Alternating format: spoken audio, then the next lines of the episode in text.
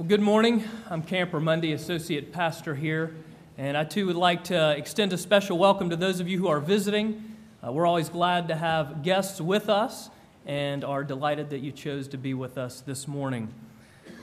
And we are nearing the end of our sermon series in the Gospel of Mark. And as was mentioned earlier, though this is Palm Sunday, uh, today in our sermon series we actually reach the crucifixion and death of Jesus uh, Mark chapter 15. And then later in the week, uh, Maundy Thursday, uh, the Last Supper is what we will remember and celebrate, going back into chapter 14 for our Maundy Thursday service here. And then followed, of course, next Sunday with Easter, the resurrection of Jesus, uh, Mark chapter 16. But first, this morning, we enter into the darkest moment in all of human history the crucifixion and death of Jesus. Last week, we saw the king abandoned by his people. And this week, we'll see the king abandoned by his father. The Son of God forsaken by God the Father. Do you know the pain of being forsaken? Have you ever been rejected, betrayed, abandoned? Have you ever felt isolated and alone? Have you ever known suffering, suffering so deep that you felt like you were suffocating? And in all of that, have you ever asked the question, Where, God? Where is God in all of this? Well, our passage today speaks into that question. We come to the most excruciating place of pain in the entire Bible, which is heard in the haunting cry from the cross, often referred to as the cry of dereliction, found here in Mark as the last words that Jesus speaks before his death. My God, my God, why have you forsaken me? This morning, on our journey through Mark's gospel, we come to the foot of the cross. We witness Jesus' death, his crucifixion and death. Again, Mark chapter 15. If you're using the Pew Bible, that's found on page 852. I'll be reading verses 1 through 5 and 14 through 39. Uh, but let's go to our Lord in prayer before we hear his word. Almighty God, we, we come to you needing to hear your word, needing you to open your word to us and us to your word, that you would bring us into this dark story, and that in doing so, you would speak the truth of the gospel deep into our hearts, that we might see and that we might believe. And we pray all of this in Jesus' name. Amen. Now, hear the word of God from Mark chapter 15, beginning in verse 1. And as soon as it was morning, the chief priests held a consultation with the elders and scribes and the whole council. And they bound Jesus and led him away and delivered him over to Pilate. And Pilate asked him, are you the king of the Jews? And he answered him, You have said so. And the chief priests accused him of many things. And Pilate again asked him, Have you no answer to make? See how many charges they bring against you? But Jesus made no further answer, so that Pilate was amazed. Verse 14. But they shouted all the more, Crucify him! Crucify him! So Pilate, wishing to satisfy the crowd, released for them Barabbas, and having scourged Jesus, he delivered him to be crucified. And the soldiers led him away inside the palace, that is, the governor's headquarters, and they called together the whole battalion. And they clothed him in a purple cloak, and twisting together a crown of thorns, they put it on him. And they began to salute him Hail, King of the Jews! And they were striking his head with a reed and spitting on him and kneeling down in homage to him. And when they had mocked him, they stripped him of the purple cloak and put his own clothes on him, and they led him out to crucify him. Verse 22. And they brought him to the place called Golgotha, which means place of a skull. And they offered him wine mixed with myrrh, but he did not take it. And they crucified him and divided his garments among them, casting lots for them to decide what each should take. And it was the third hour when they crucified him. And the inscription of the charge against him read, The King of the Jews. And with him they crucified two robbers, one on his right and one on his left. And those who passed by derided him, shaking their heads and saying, Ah, you who would destroy the temple and rebuild it in three days. Save yourself and come down from the cross. So also the chief priests and the scribes mocked him to one another, saying, He saved others, he cannot save himself. Let the Christ, the King of Israel, come down now from the cross, that we may see and believe. Those who were crucified with him also reviled him. And when the sixth hour had come, there was darkness over the whole land until the ninth hour. And at the ninth hour, Jesus cried with a loud voice, Eloi, Eloi, lama sabachthani, which means, My God, my God, why have you forsaken me? And some of the bystanders hearing it said, Behold, he is calling Elijah. And someone ran and filled a sponge with sour wine, put it on a reed, and gave it to him to drink, saying, Wait, let us see whether Elijah will come to take him down. And Jesus uttered a loud cry and breathed his last. And the curtain of the temple was torn in two from top to bottom.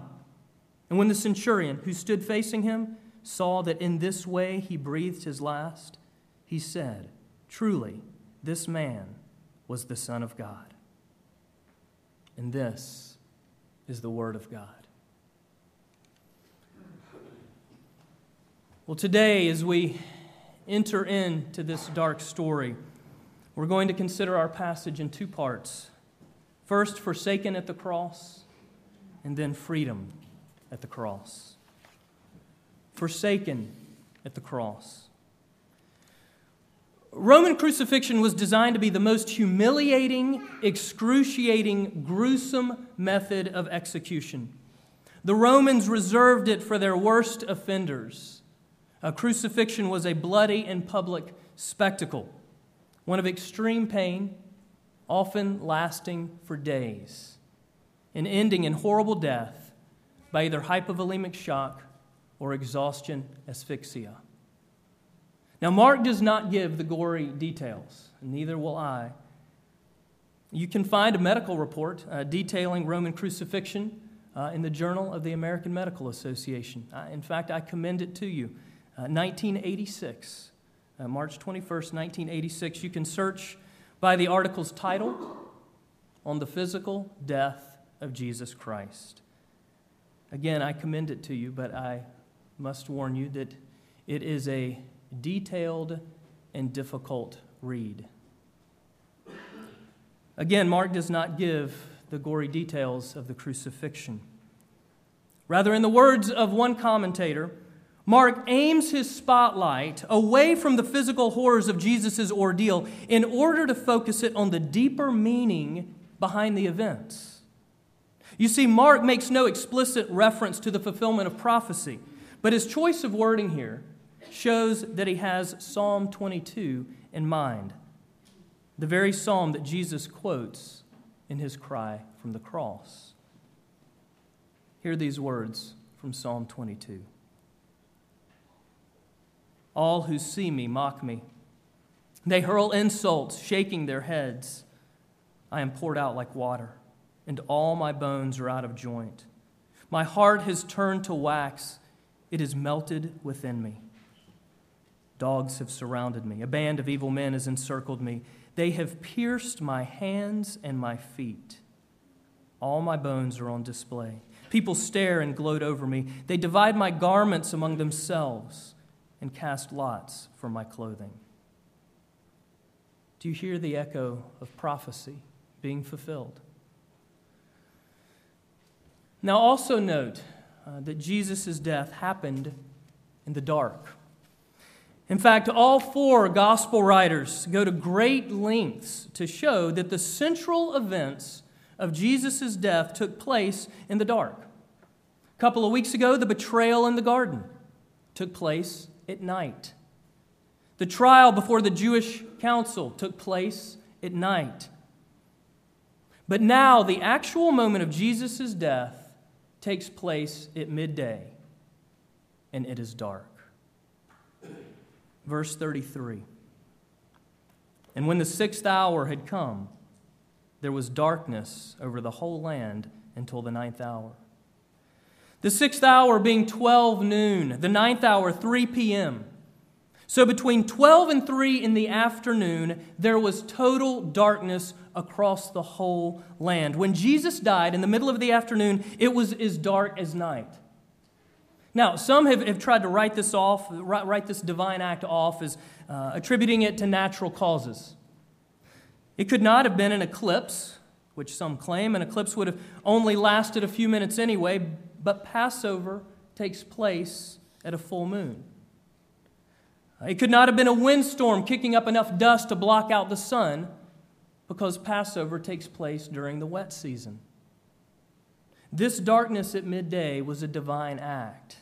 Now, Mark does not explain the significance of the darkness, but for sure he assumes that his readers would make the connection between this darkness and this celebration of Passover. Think back with me for a moment to Exodus, the Exodus from Egypt. The plague of darkness, God's last word to Pharaoh prior to the angel of death striking Egypt, the plague of the firstborn. And only those covered by the shed blood of the Passover lamb were delivered from God's wrath. Well, now the Exodus is finding fulfillment, its ultimate fulfillment, at the cross. Because here we find a plague of darkness prior to the sacrifice of Jesus the ultimate Passover lamb. But now it was God's own firstborn who would die. And thus the cry of dereliction. The first verse of Psalm 22 My God, my God, why have you forsaken me? Jesus is experiencing the crushing weight of being the sin bearer in the presence of the sinless God. Jesus came before God as the high priest, but without a substitutionary sacrifice. For Jesus himself came as both priest and sacrifice. My God, my God, why have you forsaken me? Here, Jesus is drinking the cup of God's wrath, explained a couple of weeks ago when we were in the Garden of Gethsemane. And there we saw the agony of Jesus anticipating that cup. But now we hear the agony as Jesus drinks the cup. My God, my God, why have you forsaken me? The seriousness and ugliness of sin is being dealt with. The excruciating anticipation of Gethsemane is now the excruciating reality of Golgotha. My God, my God, why have you forsaken me? From Gethsemane to Golgotha. Sally Lloyd Jones says it well. He knew it was time for him to die. They had planned it long ago, he and his father. Jesus was going to take the punishment for all the wrong things anybody had ever done or ever would do. Papa, Father, Jesus cried and he fell to the ground. Is there any other way to get your children back, to heal their hearts, to get rid of the poison? But Jesus knew there was no other way. All the poison of sin was going to have to go into his own heart. God was going to pour into Jesus' heart all the sadness and brokenness in people's hearts. He was going to pour into Jesus' body all the sickness in people's bodies. God was going to have to blame his son for everything that had gone wrong. It would crush Jesus. But there was something else, something even more horrible. When people ran away from God, they lost God. It was what happened when they ran away. Not being close to God was like a punishment. Jesus was going to take that punishment. Jesus knew what that meant. He was going to lose his Father, and that, Jesus knew, would break his heart in two. In just a little while, we'll conclude our worship service this morning. And if one of you were to come up to me after the service and say, Camper, I never want to see you or hear from you again, that would hurt. It would hurt a lot. But now imagine for a moment if my wife Heather were to come up to me and say, Camper, I never want to see you again. It would hurt so much more, so much deeper. You see, the longer and deeper the love, the greater the pain of its loss. And at the cross, Jesus' heart is being torn apart. In the words of Tim Keller, this forsakenness, this loss, was between the Father and the Son, who had loved each other from all eternity. This love was infinitely long, absolutely perfect, and Jesus was losing it. Jesus, the maker of the world, was being unmade. Why? Jesus was experiencing our judgment day. My God, my God, why have you forsaken me? It wasn't a rhetorical question. Why? The answer is for you, for me, for us. Jesus was forsaken by the Father so that we would never have to be. The judgment that should have fallen on us fell instead on Jesus. Jesus forsaken at the cross. And that leads to freedom at the cross. Freedom at the cross, verses 37 through 39. Let me reread those for us. And Jesus uttered a loud cry and breathed his last. And the curtain of the temple was torn in two from top to bottom. And when the centurion who stood facing him saw that in this way he breathed his last, he said, Truly, this man was the Son of God. Jesus, crucified as a common criminal. And here, this hardened, bloodied Roman soldier who'd participated in scores of executions. Here he proclaims the central truth about Jesus. Who is Jesus? Truly, this man is the Son of God. And whereas sin had separated us from the presence of God, the death of Jesus, God's own Son, the Son of God, tore down that wall of separation and to make that perfectly clear, Mark records these words The curtain of the temple was torn in two from top to bottom. Mark is referring to the curtain that separates. The curtain that separates the holy, sinless God from unholy, sinful people. The curtain that separates the rest of the temple from the Holy of Holies. The curtain that separates people from the presence of God. The curtain of the temple, 60 feet high, 30 feet wide, and 12 inches thick. A wall of separation, communicating loud and clear.